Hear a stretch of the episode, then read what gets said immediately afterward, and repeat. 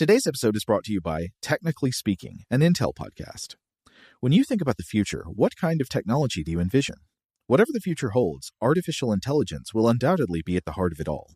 Join Graham Class as he hosts Season 2 of Technically Speaking, an Intel podcast, and hear from the minds transforming healthcare, retail, entertainment, personal computing, and more with the help of AI. Tune in every other Tuesday and explore the latest technology that's changing our world today and creating a more accessible tomorrow. Listen to Technically Speaking, an Intel podcast, on the iHeartRadio app, Apple Podcasts, or wherever you get your podcasts. What's up, this your boy Lil Duval, and check out my podcast, Conversations with Unc, on the Black Effect Podcast Network. Each and every Tuesday, Conversations with Unc podcast feature casuals and in-depth talk about ebbs and flows of life and the pursuit of happiness. Unlike my work on stage, I tap into a more serious and sensitive side to give life advice and simply offer words of encouragement, yet remind folks to never forget to laugh. Every Tuesday, listen to Conversations with Unc, hosted by Lil Duval on the Black Effect Podcast Network, iHeartRadio app, or wherever you get your podcasts. Presented by AT&T. Connecting changes everything. This episode is brought to you by Navy Federal Credit Union. At Navy Federal, it's been the mission to help the military community for over 90 years. And not just help them, but do everything to make sure they not only grow, but flourish. That's why Navy Federal Credit Union has all kinds of great savings and investment options, like share certificates with sky-high rates. So don't hesitate. Start growing your finances today with a variety of savings and investment options. Navy Federal Credit Union. Our members are the mission. Savings products insured by NCUA. Investment products are not insured. Not obligations of Navy Federal and may lose value. Okay, picture this. It's Friday afternoon when a thought hits you. I can spend another weekend doing the same old whatever, or I can hop into my all-new Hyundai Santa Fe and hit the road. With available H-Trac all-wheel drive and 3-row seating, my whole family can head deep into the wild. Conquer the weekend in the all-new Hyundai Santa Fe. Visit HyundaiUSA.com or call 562-314-4603 for more details. Hyundai, there's joy in every journey. Welcome to Stuff to Blow Your Mind from HowStuffWorks.com.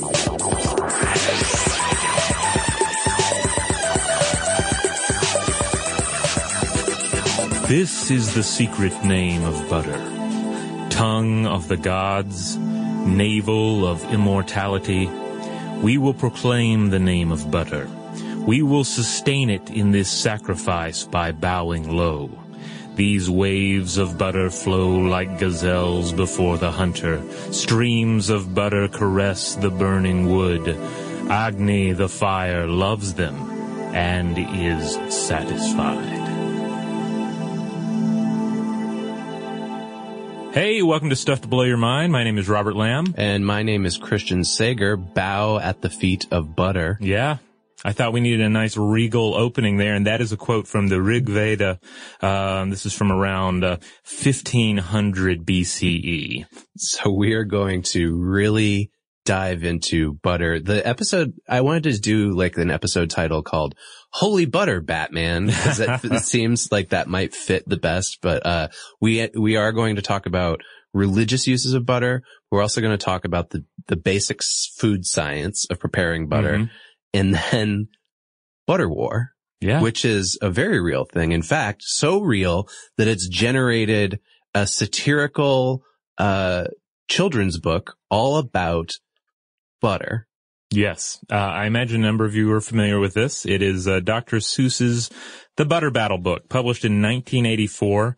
And it is a satire that tackled the very serious topic of Cold War, the nuclear arms race, and mutually assured destruction. It is the only children's book that I've run across that ends with the contemplation of mutually assured nuclear destruction. Yeah, I was not familiar with this specific Dr. Seuss book until today, and I watched the Ralph Bakshi animated version on YouTube this morning in preparation for this, and it blew my mind. It was like, I wonder how it would have changed me as a person if I'd seen this when I was like 4 or 5 years old, you know? Yeah, I don't think I saw it when I was a kid. And this is this animated version, by the way, narrated by Charles Durning. For anyone out there that's not familiar with it, you should be able to find it on YouTube. Yeah, it was everywhere. And it's such an interesting story because to a kid, it's just a goofy tale involving these bird-like people. And the basic plot here is you have a Cold War between two factions. One side firmly believes that you put your butter on top of the toast. Yeah. On top of the bread. And then the other side, on the other side of this big wall, they believe you put the butter on the bottom of the bread. And that sounds ridiculous and would never happen with real human beings. And yet, when we talk about margarine and butter and what happened with them in the 19th century, going into the 20th century, not that long ago, it's not that far apart. Yeah, I think one of the things about butter is that today especially, we just take it completely for granted. It's and maybe a little less if you buy really good butter or you get involved in a a love affair with coffee, with butter in it, with bulletproof coffee and all that. Yeah. But for the most part, it's this yellow stuff that's maybe delicious and certainly has a huge role in so many different recipes. Yeah. And large quantities of it go into most, restaurant foods to make it delightful. But we don't think about the wonder of butter. We don't think about the alchemy of butter and the miracle of butter. And it's easy to forget that we have all of these wonderful examples from human history where as our introduction suggests, there is something divine about butter. Well, it certainly tastes great, and I don't think I've ever met a person who says they don't like butter. Everyone likes butter. It's butter. It's great. It tastes great. But you may not use butter for, you may have made an ethical or dietary choice not to. Yeah, totally. But still, it tastes lovely. It's funny you mentioned the taste of it and it being so ubiquitous, because you're right. I use butter every day in cooking some way or another. Mm-hmm. And I just kind of always get the generic store brand, and then my wife recently splurged and she bought that Kerrygold Irish butter, that really good kind of expensive butter. And I reserve it for special things. I don't just cook with Kerrygold butter, that's special. Yeah, we got into that butter a while back, my wife and I, when we briefly did. We did a summer of the coffee butter concoction. Yeah, I remember hearing about this from you. Yeah. And it that was, that kind of went away, didn't it? The bulletproof coffee thing, I heard about it for right around the time you guys were doing it, and then it just disappeared. Well, it's still around. Yeah. I think a lot of people do what we did, and you do it for a little bit. Yeah. Maybe, it forces you to change your patterns a bit, and then you realize, actually, I don't need to put butter in my coffee anymore. It tastes great, probably. But it's probably, I would assume, fattening, right? Yeah, but I don't want to get into the whole, there are a number of claims that are made about buttered coffee that proclaim that it has almost mystical properties, which is kind of in keeping with what we're going to talk about today. Yeah. But ultimately, the main benefit of buttered coffee that I found was that it was very filling for someone who normally just has coffee and smoothie for breakfast. Okay, yeah. So I was sustained all the way through lunch and maybe even past lunch without needing to snack. But the curious thing is, about a summer of coffee and butter kind of cured me of that. So now a lot of the time I don't snack in the mornings anyway. Oh, interesting. So, okay. And you're back to just coffee and smoothies. Mm-hmm. Interesting. Well, I might give it a shot. Yeah. And everything's worth a shot, right? Yeah. Maybe ice cream and butter. Now that might not work so well. All right. Well, let's kick off by in a way, we're going to get this out of the way, because I know the one thing that most of you are not excited about is to hear about the process of creating butter. But I want to really help frame this in an exciting way. I want you to think about it not so much as, you milked a cow or some other mammal and then you transformed its milk into a solid substance that's spreadable. Think of it as a series of three miracles by which one turns the light of the sun into a pat of butter. Again, holy butter. All right. So first, let's just give at least passing credit to the alchemy of photosynthesis. The grass in the field converts energy in the form of sunlight into chemical energy in the form of sugars or other carbohydrates. So that's the first miracle. Second, a female ruminant, be it a cow, a sheep, a camel, a water buffalo, a goat, etc., they consume the grass.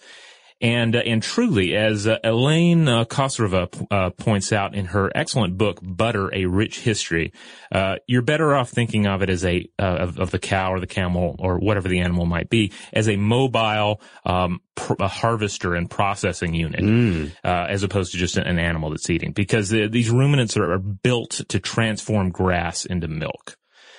Consider the fact that they have this 3 or 4 chambered stomach. They have an upper dental pad instead of teeth that's perfect for masticating the greens.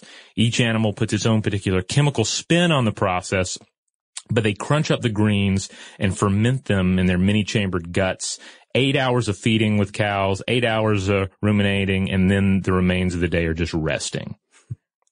So the maceration, the repeated chewing of the cud, because they'll swallow it, they'll come back up. Yeah. All that. This helps carry out the second miracle, okay? The transformation of a low-fat diet of grass into high-fat milk. So the broken down food is even further assaulted in the guts of these creatures by microbes in this oxygen-free fermentation chamber. The grassy meal is broken down to its very basic elements, strings of carbon and hydrogen molecules, and then the other bacteria down there, they recombine the elements into volatile fatty acids. This is reminding me of a 4-H trip I went on when I was in elementary school. You might have had a similar experience, or maybe somebody out there listening has. They took us around like a working farm and kind of showed us how everything worked. And there was this one cow that had like a window cut into its side. Have you seen this? One of these. I've never seen one in person. Yeah, yeah. It's like it was almost like there was a porthole built into its side, and you could look inside.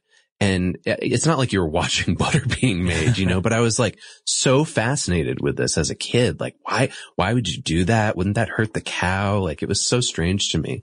I still to this day, I don't really think I know why, other than it's probably for health practices, right? To make sure that everything's working okay. To have a window into the cow? Yeah. I'm assuming an educational outreach. Yeah. Well, maybe that was it. It was just for us to be able to see inside the living cow. Yeah. Huh. Maybe this requires more research. We'll have to look into it. We need to come back to this. Maybe someone out there can fill us in. Yeah. Okay. So we have this wonderful fermentation process going on, and only half of the fat is coming from the cow's diet. The rest is coming from the cow's own body fat. All right. So there's your second miracle, ruminant milk, a fatty liquid that's sole purpose is to ensure the survival of the animal's young. Or, for a bunch of ape creatures to steal, drink, and then process into various butters and cheeses. It's also worth noting that the exact composition of this milk is going to vary from species to species, with additional factors depending on environment and diet. So a ewe produces twice the fat content of cow milk. Goat milk has smaller, more digestible fat molecules. Yak milk has less sugar and more protein. Camel's milk has 3 times as much vitamin C. And water buffalo milk has twice the fat of cow milk. What's like the weirdest type of butter you've ever had? Because I don't think I've really experimented all that much, other than like goat butter probably. Yeah, I don't think I've experimented much at all with butters made from different milks. Yeah. The closest I've come, I guess, is having a few different types of cheeses. So I've had sheep cheese, I've had goat cheese, cow cheese, and if you've had actual buffalo mozzarella, then you've had cheese made from water buffalo. Yeah, and yeah. Again, the fat content, that's why that is the premier. Oh, I love some buffalo mozzarella. My other favorite cheese is from a very specific part of the world, Zakopane, Poland. Oh, yeah. I believe it's a goat cheese. But again, just phenomenal smoked cheese. Anyways, this is making me hungry. All right. So the animal's milked, and then you have to make cream. That's the next step on our way to actual butter.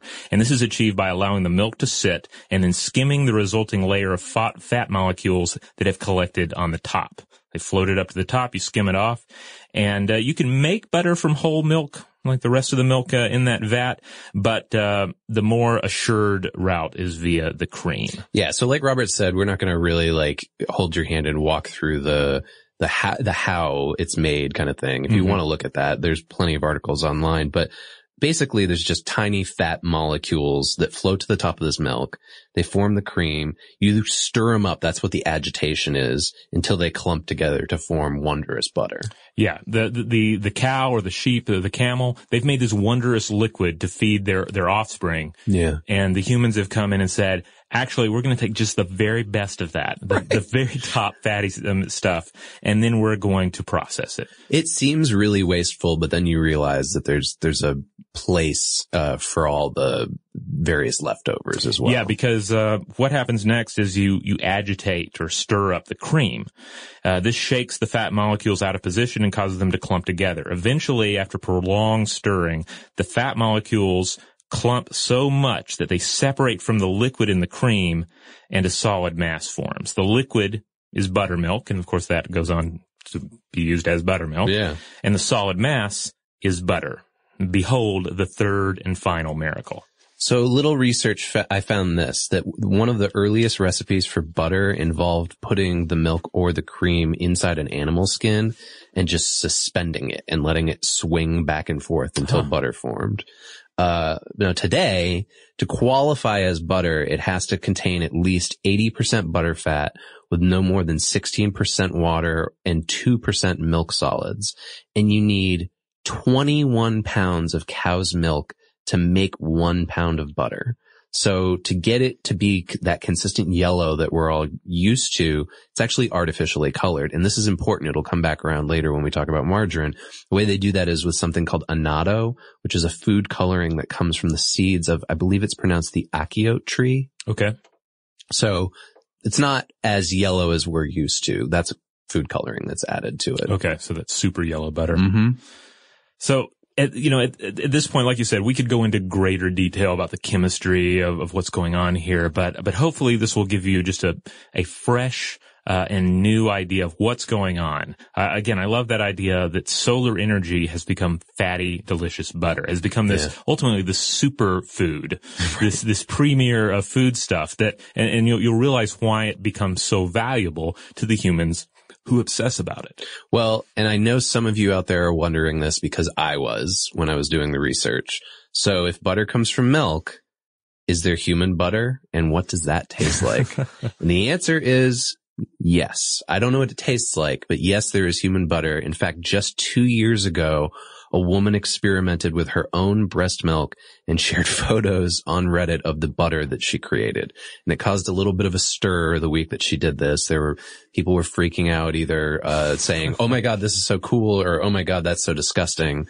But yeah, same process works with human milk. Now, in her defense, there are people who seem to freak out when they realize that human breast milk exists. Oh, yeah. Yeah, absolutely. By people, I mean, of course, men. I got the impression there's a certain segment of the male population who seems to want to remain in complete denial of certain biological processes. There definitely seemed to be like some people that were like, that is the most disgusting thing ever. I don't want to have anything to do with it. And then the other side was, oh, my God, I want to try that. Okay. So that's kind of the divide in most Reddit threads. Yeah, Reddit known for its diversity in opinions, yeah. All right, we're going to take our first break, and when we come back, we're going to get into this idea of holy butter. We're going to run through various examples from different cultures throughout history, the way that they've obsessed about this substance. Shout out to Astepro for sponsoring this episode and providing us with free samples. Rob, as the local host with allergies here, they sent you some of their nasal spray to treat your allergies. What was your experience like? Yeah, that's right. I always wrestle with the pollen a bit when it rolls in during the spring. So they sent me the little nasal spray. I tried out the product, and yeah, it sure did help me get on top of my symptoms for the day. And it's so fast acting, it was already kicking in before I left the house. Astepro is a first-of-its-kind nasal allergy spray. It's the fastest 24-hour over-the-counter allergy spray. It starts working in 30 minutes, while other allergy sprays take hours. Astepro is the first and only 24-hour steroid-free allergy spray. Astepro delivers full prescription-strength indoor and outdoor allergy relief from nasal congestion, runny and itchy nose, and sneezing. Get fast-acting nasal allergy symptom relief with Astepro. Go to AsteproAllergy.com for a discount so you can get Astepro and go today. ASTEPRO Allergy.com. Astepro and go. Use as directed for relief of nasal congestion, runny nose, sneezing, and itchy nose due to allergies. Xfinity has free premium networks for everyone this month, no matter what kind of entertainment you love. Addicted to true crime? Catch killer cases and more spine-tingling shows on A&E Crime Central. Crave adventure? Explore Asian action movies on Hayah. Searching for something extreme? Check out skating, snowboarding, and more on Fuel TV Plus, the global home of action sports. And find crowd-pleasing bops on iHeartRadio's Hit Nation playlist. There's new free shows and movies to love every week. Say free this week in your Xfinity voice remote. Okay, picture this. It's Friday afternoon when a thought hits you. I can waste another weekend doing the same old whatever, or I can conquer it. I can hop into my all-new Hyundai Santa Fe and hit the road. Any road. The steeper, the better. Because my all-new Santa Fe is available with H-Trac all-wheel drive, so I can hit the trail without a worry in the world. Heck, with 3 rows and best-in-class rear cargo space, I can pack the whole family in with all our gear. We've got available dual wireless charging for our phones, so we'll never lose touch with civilization, and we won't lose touch with the primordial power of Mother Earth. So which is it? Waste the weekend or do something a little more epic? And conquer it in the all-new Hyundai Santa Fe. Visit HyundaiUSA.com or call 562-314-4603 for more details. Hyundai. There's joy in every journey. This episode is brought to you by Navy Federal Credit Union. At Navy Federal, it's been the mission to help the military community for over 90 years. And not just help them, but do everything to make sure they not only grow, but flourish. That's why Navy Federal Credit Union has all kinds of great savings and investment options like share certificates with sky-high rates. So don't hesitate. Start growing your finances today with a variety of savings and investment options. Navy Federal Credit Union. Our members are the mission. Savings products insured by NCUA. Investment products are not insured, not obligations of Navy Federal and may lose value. All right, we're back. So the word butter actually comes from the ancient Greek combination of boo and tyron, which means cow cheese. Okay. Makes sense. Yeah. Now we're going to go through a couple of different uses, religious experience uses of butter throughout many cultures around the world. First one we talked about here was Tibetan butter, and I couldn't find a lot on this, so I'd love to know if anybody else out there has heard about it. But apparently it's used in the embalming of bodies, or at least it was used in the embalming of bodies on those of deceased llamas, and they basically would simmer their corpses in boiling butter. And these are Tibetan Buddhist holy men. Yeah. Not actual llamas, if anyone out there. Yeah. Confused. Right. Just to be clear. Right. Yeah. Although that would be a great llama recipe, probably. Yeah.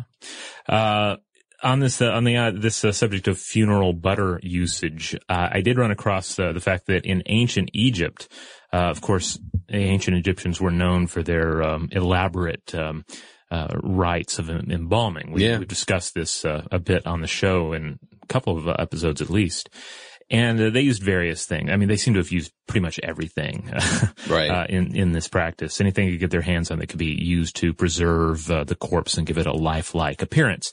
And they would use butter along with sawdust and sand as a way to plump up desiccated flesh, either by stuffing it into the mouth or through incisions in the skin. For some reason, that makes a lot of sense to me only in the sense of that, like, I know a lot of plastic surgery now involves injecting animal fat into skin. So, like, if you're going to try to form flesh somehow, whether it's dead or alive, that seems like a natural place to go, right? Yeah, I mean, especially for the ancient Egyptians who I believe we've mentioned on the show before we have some of the earliest examples of what is essentially plastic surgery. Yeah, exactly. So then, what about Buddha butter? This sounds like somebody's got to patent that if they haven't already. I'm sure there's probably some company out there already. Oh, yeah. A picture of the smiling Buddha with a stick of butter in his hands. 2,500 years ago, there were butter sculptures called tomas, which were made to celebrate Shakyamuni Buddha's victories. Now, today, there's actually still an annual butter festival that's celebrated in March as part of the Monlam Festival, I believe that's how you say it. And at this festival, thousands of butter lamps are lit, and these signify the wisdom and light of the Buddha. These are made from clarified yak butter, and they line the streets. Now, donating such butter to the monasteries is actually believed to bring good karma because it allows the monks to craft the lamps for this holiday. So there's another one. Yeah, this one is fascinating. In that Khosrova book that I mentioned, Butter: A Rich History, she goes into it in depth. And I'm not going to attempt to share everything here. If you want to read more about it, you should definitely pick that book up. But, she says that we have this modern, tradition of creating these Thomas. And, the modern tradition dates back probably to around 641 CE. Okay. But I think this though refers specifically to the version that survives today and not that earlier tradition that you alluded to. Okay. So, Torma, as you mentioned, traditionally yak butter, but they'll also mix in roasted barley flour or sampa, and then sometimes wax, as I'll describe here. So traditionally, this is crazy, the monk would use only yak butter with the sampa, and they would form a range of shapes and designs for tantric rituals and offerings.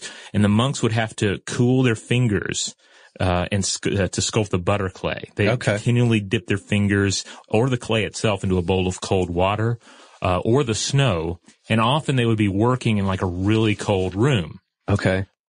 So it would be super tough, where this is not just a thing where someone would grab some butter and, a small bowl of cold water and then, oops, I've got to, work around with it a little bit and look, I made a sculpture. No, they would spend months on this. And the artist would often suffer illness, frostbite, arthritis. And then at the end of all this, the sculpture is just going to melt away in the spring. So it's this perfect symbol of impermanence. Yeah. Much like the Tibetan practice of crafting mandalas out of multicolored sand. Wow. All right. So it's easy to do this in Tibet because it's cold there. What happens if I'm going to jump ahead in the notes here. What happens if you want to sculpt butter here in America? Because it's a thing. Yeah. It's not holy necessarily, but the butter cow, has anybody out there seen a butter cow before? I'm talking about a life-sized butter sculpture of a cow. It might strike close to home for some of our listeners. You might have, I first heard about the butter cow on The West Wing when the character CJ Craig does this whole celebration talking about how great the butter cow is. But, it was actually first, sculpted in 1911 by J.K. Daniels at the Iowa State Fair. And you basically start with wood, metal, wire, and steel mesh to frame the 600-pound slab of low moisture, pure cream Iowa butter. That's what, at least that's what the Iowa State Fair says. They put that in a 40-degree cooler and apply more layers of butter until you've made a life-size cow. Now some of you out there are going, whoa, that's a lot of butter that's wasted. Well, unlike the Tibetan practice that we were just talking about earlier, this butter is supposedly recycled and reused for up to 10 years afterwards. Oh, well, that's good to know. Yeah. But it's interesting, present day, we can put them inside a big cooler, but in Tibet, they had to go outside with cold water and they're getting sick, but they're still doing the same kind of, aesthetic practice. Yeah. Yeah. And it's interesting too, to note that eventually you have, Tibetan monks that are engaging in this practice, moving, down into warmer portions of India. Ah. So how do you do this if it's, a warmer climate? Right. Well, monks now residing in India are often forced to use ghee or margarine mixed with paraffin wax. So that's where the wax comes in. Gotcha. Okay. And that probably helps keep it all together. Yeah. Now, another Eastern tradition I ran across comes from Chinese Buddhism. According to Chinese Buddhist master Tian Te, the successive states of soul transformations in reincarnation basically line up with the stages in the transformation from milk to ghee. And I think that fits in rather nicely with what we read in the opening. This idea that in the same way that a soul may go from life to life to life, and it's kind of this refining process, ideally, as you work towards complete removal from the wheel of death and rebirth. Yeah. Also, we're seeing this, the sunlight, the grass, everything moving towards butter as the butter is the pinnacle of human achievement. Yeah. Well, it's interesting because, when you read up on butter and people talk about the ancient practices involving it, almost always they bring up the Bible because it's one of our most read modern texts that references butter quite a bit. Yeah, there's one part in particular that's worth pointing out. You know, not just for the Bible, basically Abrahamic tradition as a whole, because it concerns Abraham. Yeah. He's preparing food for three angels of the Lord who are visiting in Genesis 18. And if you think back to our John D episode, we're talking angels of the Lord here. These are terrifying, right, beautiful beings. They've taken human form, sure, but these are the guys that lay waste to cities. Yeah. What else are you going to give them? Would welcome them with, but butter. Yeah. They said, hey, Sarah, help me fetch the bread and butter. We got three angels of the Lord coming. And it worked out. They apparently thought the butter was delightful. Good. It's probably Kerrygold. They're not paying us. You got to pull out the best stuff when the angels of the Lord come. Well, that leads me to a totally opposite, unrelated to the Bible, butter cultural phenomenon. And that is the Yule Lads of Iceland. Oh. Now, Joe, our co-host, insisted that we had to bring this up. He recommended it to us. We've talked about the Yule Lads before. I think it was maybe last year's Christmas episode. Yeah. We were talking about them. But if you don't recall that, the basic gist is in Icelandic lore, instead of, or maybe it's along with Santa Claus, I'm not quite sure, there's 13 children who visit Iceland's kids during the 13 nights prior to Christmas, one each night. And they have these amazing names. There's all kinds of Yule Lads like Sausage Sniffer and Door Licker. But there is one that is specifically related to butter, and his name is Butter Greedy. At least that's what it translates as. So the gist is that you're supposed to put a shoe out on your windowsill. And if you're good, each day a Yule Lad will leave you candy in the shoe. Mm-hmm. But if you're bad, they fill it up with rotting potatoes. And so I'm wondering about Butter Greedy. Like, presumably he eats all your butter if you're bad, and he also puts rotting potatoes inside your shoe. But it immediately popped to Joe's mind when we said, hey, we're doing this episode on butter. And he was like, there's got to be a Yule Lad. And he was right. There was. Yeah. Cause in a bit, we're going to talk about some other, superstitions and folk beliefs that line up with this idea of protecting that butter from, real world thieves, but also supernatural threats, because right, this is a super food stuff. Yeah. And especially in the winter, you're going to need this to survive. Right. I mean, think about how much work goes into making it, especially like when you're not talking about an industrialized process, right? Like right, you're making it by hand. Like you're going to really covet and conserve this stuff. Yeah, indeed. I mean, it's survival. Real quick before we move on, I want to point out that Lord Krishna in Hinduism, there's he's a noble, important figure in so many of the epics, but there's also this tradition of young Krishna, kind of like baby Krishna. Okay. You may have, a number of you may have seen pictures, because he's depicted as basically this blue baby. Yeah, Krishna. I kind of remember this. Yeah. And he's a trickster, and he's always getting into mischief. And one of the things he would do is steal butter. Oh, okay. Well, that's quasi-related to the next instance of butter, which a lot of you are probably familiar with, and that's ghee. My wife uses ghee all the time in cooking. Essentially, in Hindu sacrifices, though, during the Vedic period, ghee, it was created because it's a kind of clarified butter that's made with various grains and vegetables. And back then, it was thought to satisfy the hunger of the gods. It would ensure order, make sure order was maintained on earth. And there was a ritual called Jatakarman that was performed at the birth of a boy and involved presenting the baby with ghee, honey, and gold. All right, so some of you out there are probably wondering, well, clarified butter, I like that. What's the difference between that and ghee, or what's traditionally called usli ghee? Well, they've both been made by melting butter over low heat, allowing the water content to evaporate so that the milk solids settle to the bottom of the pan. Then what you do is you skim the surface, you clear the fat, it's poured off, and the residue is discarded. But here's the difference. Clarified butter has the fat poured off as soon as possible. That way it keeps the milk solids from browning. For usli ghee, the butter is simmered until the solids are golden browned, and this is what gives it this nutty flavor. I'm sure many of you out there, if you've had Indian food, you're probably familiar with this flavor. You might not know that it's ghee, but it's delightful. And the vegetable ghee that was mentioned earlier, that's actually made from hydrogenated vegetable oils. And it basically resembles shortening. Oh, okay. And then another one that Joe brought to our attention. This is a weird one. He started talking about this yesterday and I got a little nauseous. Then I did the research on it. Bog butter. Yeah, this one originally came up a little bit in our research for the episode we did about ritual regicide. This idea that that you would have certain ancient cultures that would ritually murder kings or failed kings, you know, rulers or failed rulers. And one of the examples comes up in these early European cultures that would utilize the bogs. Right. You would find these bodies in the bogs that had been ritually murdered because the bog was not, it wasn't just a place you dumped something you wanted to get rid of. This isn't like the mafia taking somebody out to a swamp and dumping them.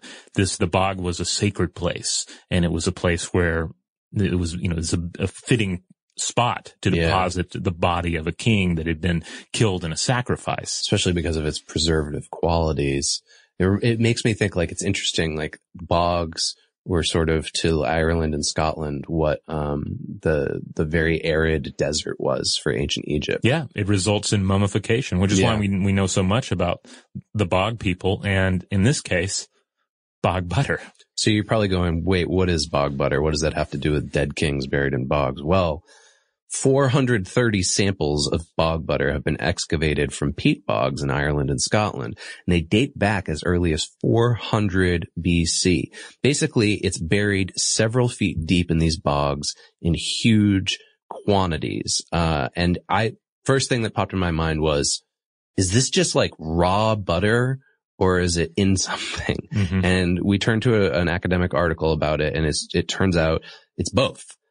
It's either just a lump of butter, like a big lump of butter, or it's in a container that's usually made of wood, or it might be wrapped in animal bladders.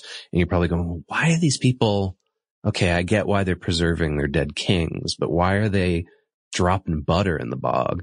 Well, it's probably because the bogs have a well-documented ability to preserve that, and butter was really valuable. I mean, it was so valuable that it was used to pay rent and taxes, and in some areas, it was actually used to help waterproof fabric. Huh. And it was used in everything from building materials to candles. So burying it in a bog, well, you could have been doing that to preserve it, or maybe it was a way to change its flavor, and I wrote, next to this in the notes, because I'm thinking, like, what is bog butter taste like? And it seems like nobody's really eaten bog butter. I mean, maybe they have, but I don't think it's like the idea is like you dig it up thousands of years later and it's so much better, you know, like it's not like that. But the butter, here's the other thing. It was also thought to cure illness. So some people placed it next to a person who was ill at the time, and they thought it might absorb their disease. But what happens if the victim dies? Well, then you take that butter and you bury it in a bog. Huh. Okay. So maybe you really shouldn't eat that butter then, because it's filled with disease. Butter. Yeah, exactly. Oh man, that should be like that should have been a Full Moon Entertainment directed DVD movie, like Attack of the Bog Butter. There's still butter. Time. There's still time. I can see it like moving and crawling around. Maybe even animating a butter cow. That's the culminating scene, as a butter cow comes to life and chases somebody into the bog. All right, well, let's see what else we have here. Real quick in passing, we did find an African example. In remote regions of Ethiopia, there's still some cultural use of butter where the bride-to-be is lacquered with butter and red clay. Huh, okay. Kind of a preparation for marriage. Yeah. But one of the more fascinating examples that we came across, and this ties back into this idea of butter theft, are these just various traditions and beliefs where one would protect the butter or attempt to steal butter through magic. Yeah. So in Norwegian, it's something called the s'more cat or the butter cat. And it's a bajara, I believe, in Swedish, and a tilberi or snacker in Icelandic. It was a creature of spun yarn that a sorcerer would make, and it sucked milk from other people's cows and returned it to its master. Wow. Butter homunculi. Yeah. Made of yarn. That's pretty cool. Yeah, it's crazy. And there's like a whole tradition of various like thread-based, weaving-based magic. Yeah. Which is very, very curious, because you think about the creation the creation aspect of all of this. Like, we're talking about using one, like a magical use of one technology to tap into another technology. Right. Yeah. So, I've also read, and of course, you know, traditions are going to vary, but I've read some accounts that the Tilbury was created from a human rib dug up from a graveyard and brought to life, when communion wine is spit on it 3 Sundays in a row. Man. All right. This has to be in our butter horror movie. So you take a human rib, you spit on it for 3 weeks, and then you, presumably you add yarn, and then you've got your butter homunculus cat being that goes and steals butter. Yeah. Oof. Or milk at least. Yeah, milk. But the butter is still very much at risk. And so you have all these magical protections that are utilized to protect the butter, including the magical butter knot. And this was a symbol that was used to magically protect butter in Icelandic traditions. And, I had an image of it that it kind of looks like, a pentacle, except one that is kind of skewed so that the base is broader and wider than the top. Okay. So it looks like, you know, a kid misdrew a pentagon or something. So this is a symbol that's drawn near the butter to protect it, or is it drawn in butter? I think both, as my understanding is that it kind of varied. You would just, the symbol had to be associated with the butter. But, I did see some other examples, of various things you would do to the butter to safeguard it, including one rite that involved driving a rusty nail from a coffin into the side of your butter. Okay. And that would protect it from going bad or being stolen. Interesting. All right.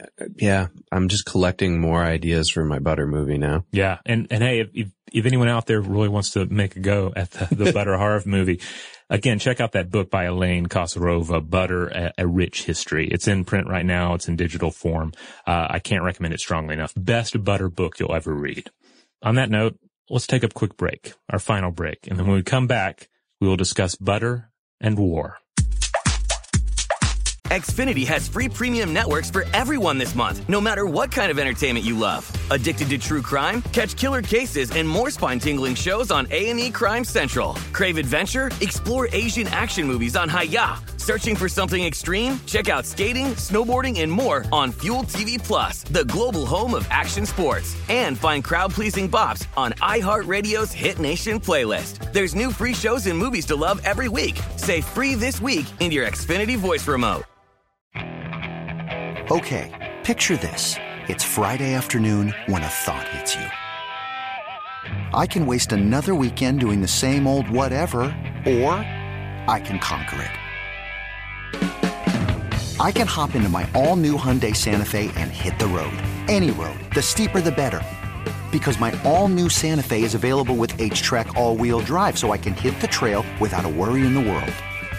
Heck, with 3 rows and best-in-class rear cargo space, I can pack the whole family in with all our gear.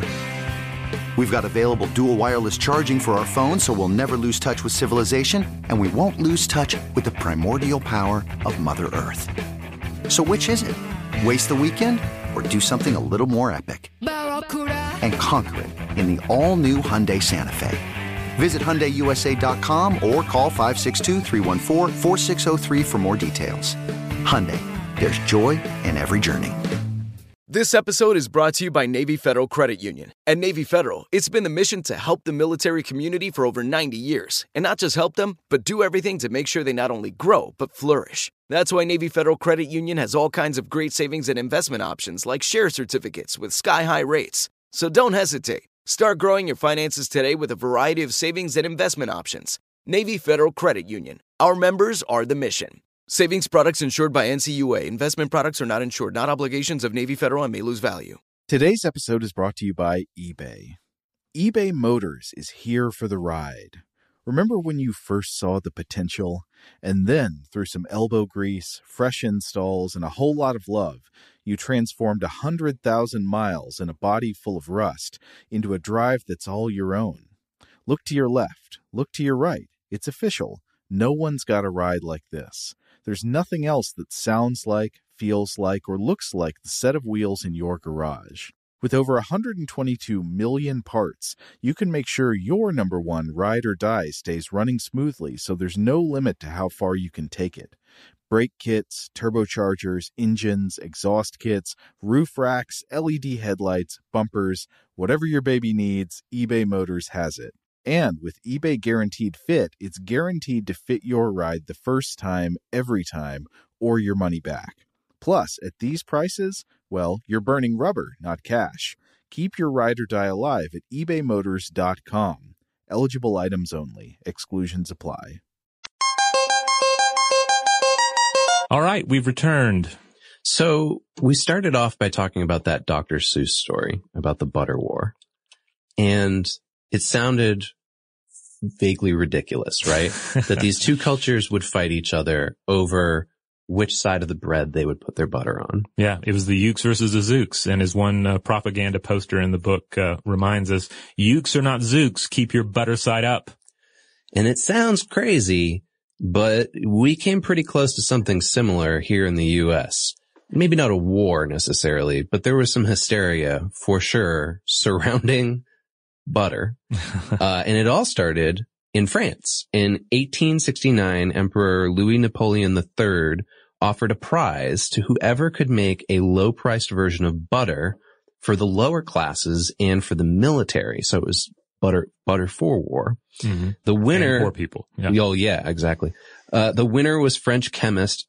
I'm going to get this name wrong. Hippolyte Méger-Maurer. And he invented margarine, which we all know and use today. Yeah, it's pretty interesting how he figured it out, because he basically made that connection that we pointed out earlier, that a lot of the fat is coming from the animal itself. Right. So he said, why not process it from the animal itself? Yeah, it's made from, well, at least his version was made from beef tallow. And he sold this patent to the Jergens Butter Making Company, and they eventually became part of Unilever. And Unilever is still one of the world's leading producers of margarine. Huh. So when it arrived here in the U.S. in the 1870s, there was a political economic battle between manufacturers of margarine and manufacturers of butter. And it led to, in 1886, the federal government had to pass the Margarine Act, which put a restrictive tax on margarine and demanded that its manufacturers pay a prohibitive licensing fee. This is a quote from the article that I read about it in National Geographic. It said, pro-butter political cartoonists pictured factories dropping everything from stray cats to soap, paint, arsenic, and rubber boots into the margarine mix, and a barrage of dubious scientific reports hinted that margarine caused cancer or possibly led to insanity. Ah. What's that remind us of that we just talked about also from this same period of time? Oh, green tea. Green tea. Yeah, people were saying that it made you crazy, it made you hallucinate, or it was ultimately because the manufacturers were putting illicit substances in it, like iron filings. But in this sense, the cartoonists, I think this was propaganda. I don't think necessarily that this margarine had stray cats dropped into it. But why did this happen? Well, okay, state politicians began fighting over the color of margarine. They were saying that coloring it yellow was false advertising because margarine's naturally white. It's made from tallow. And that's after its processing. But 32 states here in the U.S. passed laws to demand that margarine be dyed pink instead of yellow. And the Supreme Court actually had to intervene. And they overturned the laws because they said, look, it's illegal to enforce the adulteration of food. Yeah. That sounds like some straight up Dr. Seuss nonsense right there. The idea that someone would say, actually, if you're going to sell that margarine, you got to dye it pink. Yeah, it's just straight up right out of the Dr. Seuss book. Clearly must have inspired this story. Mm-hmm. They must have known about it, but yeah, it's just crazy to me. You know, I think about like all the insanity that's going on in our government right now and the back and forth, like haggling and kind of just nasty rhetoric. And it feels like, oh, this is just a product of today. And then you look back 100, 150 years ago and you're like, oh no, like it was just as silly. People were yelling at each other about making margarine pink. Yeah. You can, cause I can imagine the way like modern headlines and social media would pick up on it. Like, oh, this legislator just introduced a bill to dye all of our margarine pink. Yeah. What's going on? Yeah, exactly.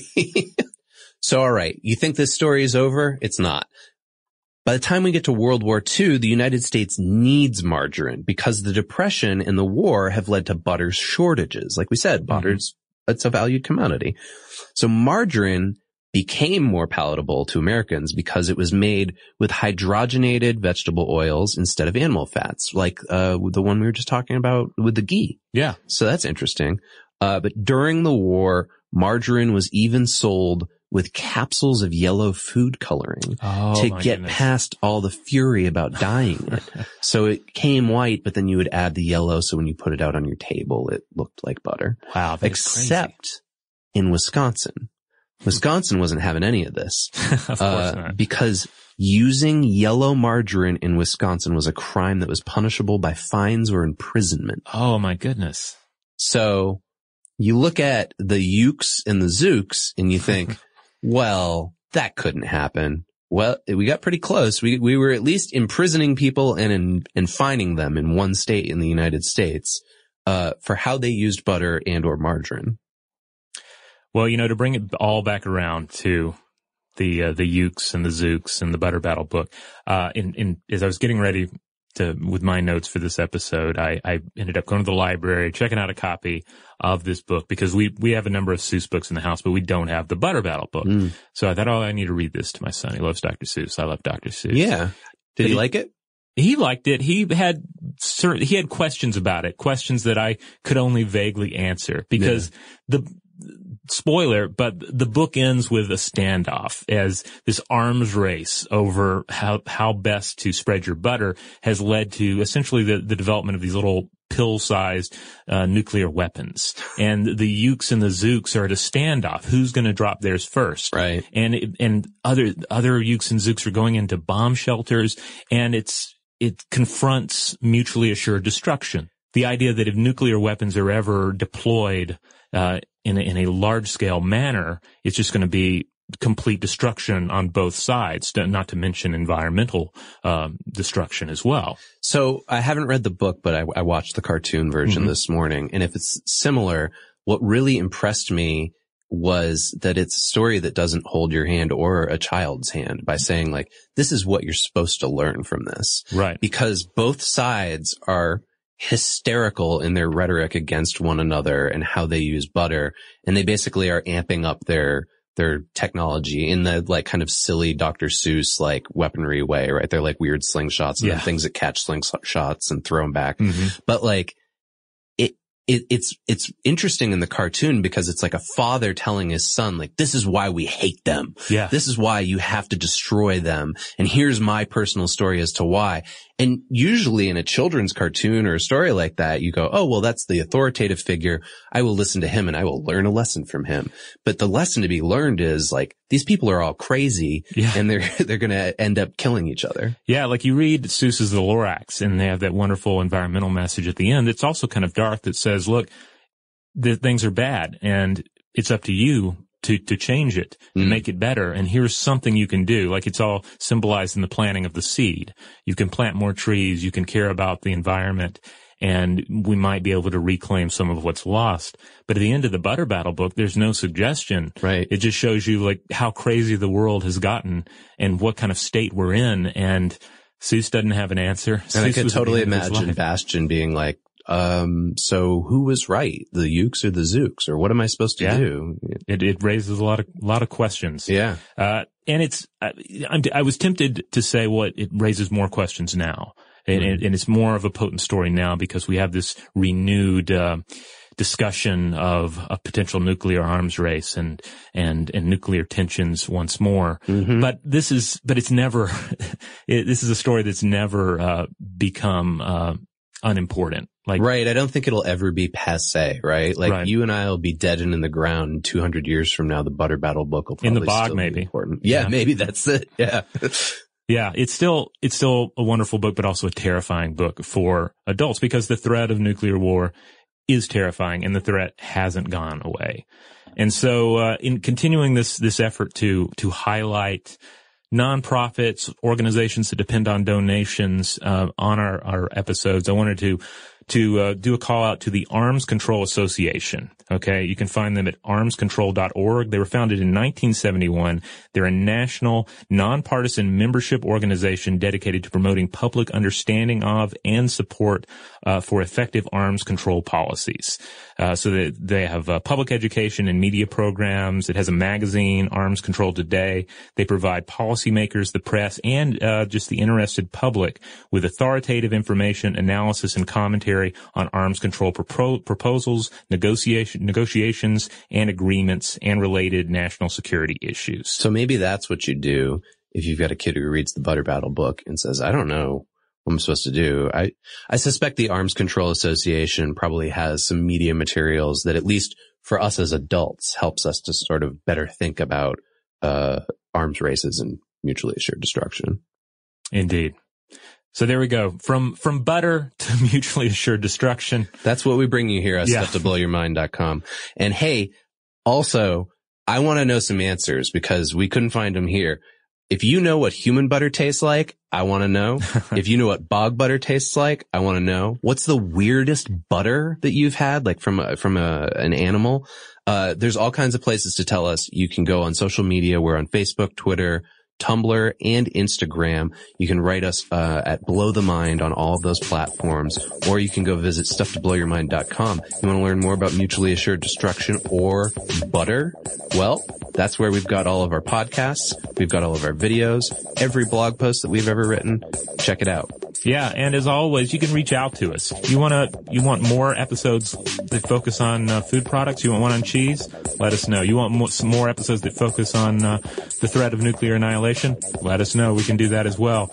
We walk both sides of the street here at Stuff to Blow Your Mind. Send us an email. Let us know at blowthemind@howstuffworks.com.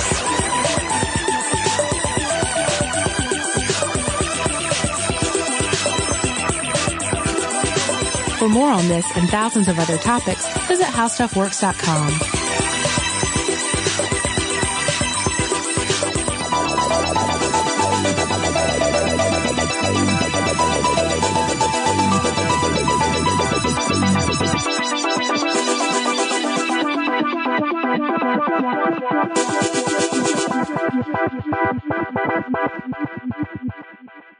Today's episode is brought to you by Visible. The future of wireless is here, and it's transparent. Switch to Visible, the wireless company that makes wireless visible.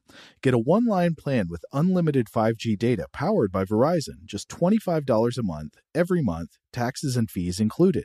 No hidden fees, no surprises, no, really. What are you waiting for? Get with the times and switch to Visible at Visible.com. Monthly rate on the Visible plan. For data management practices and additional terms, visit Visible.com. Pacaso knows your vacation home is your best home. It's the place that brings family and friends together. It's where you're the best version of yourself. Pacaso makes it easy to co-own a luxury vacation home in amazing locations. Listings start at $200K for 1/8 ownership. Pacaso does all the work for you. Luxury furnishings, maintenance, billing, scheduling, and more. And you can resell on Pacaso's marketplace anytime, historically for a 10% gain. Visit Pacaso to see thousands of listings. That's Pacaso.com. Top Thrill 2 is like no other course. 2 420-foot vertical speedways, 3 launches. All right, let's talk strategy. Copy that, driver. Go for maximum acceleration off the start. Measure that. You've got a short straightaway to push from 0 to 74 on the first vertical speedway. And what about the rollback? Rollback will set you up for an explosive reverse climb 420 feet in the sky so you reach 0 Gs in total weightlessness. 420 feet of straight-up speed. Let's get it. Top Thrill 2, the world's tallest and fastest triple-launch strata coaster. Get your tickets at cedarpoint.com. Xfinity has free premium networks for everyone this month, no matter what kind of entertainment you love. Addicted to true crime? Catch killer cases and more spine-tingling shows on A&E Crime Central. Crave adventure? Explore Asian action movies on Hayah. Searching for something extreme? Check out skating, snowboarding, and more on Fuel TV Plus, the global home of action sports. And find crowd-pleasing bops on iHeartRadio's Hit Nation playlist. There's new free shows and movies to love every week. Say free this week in your Xfinity voice remote.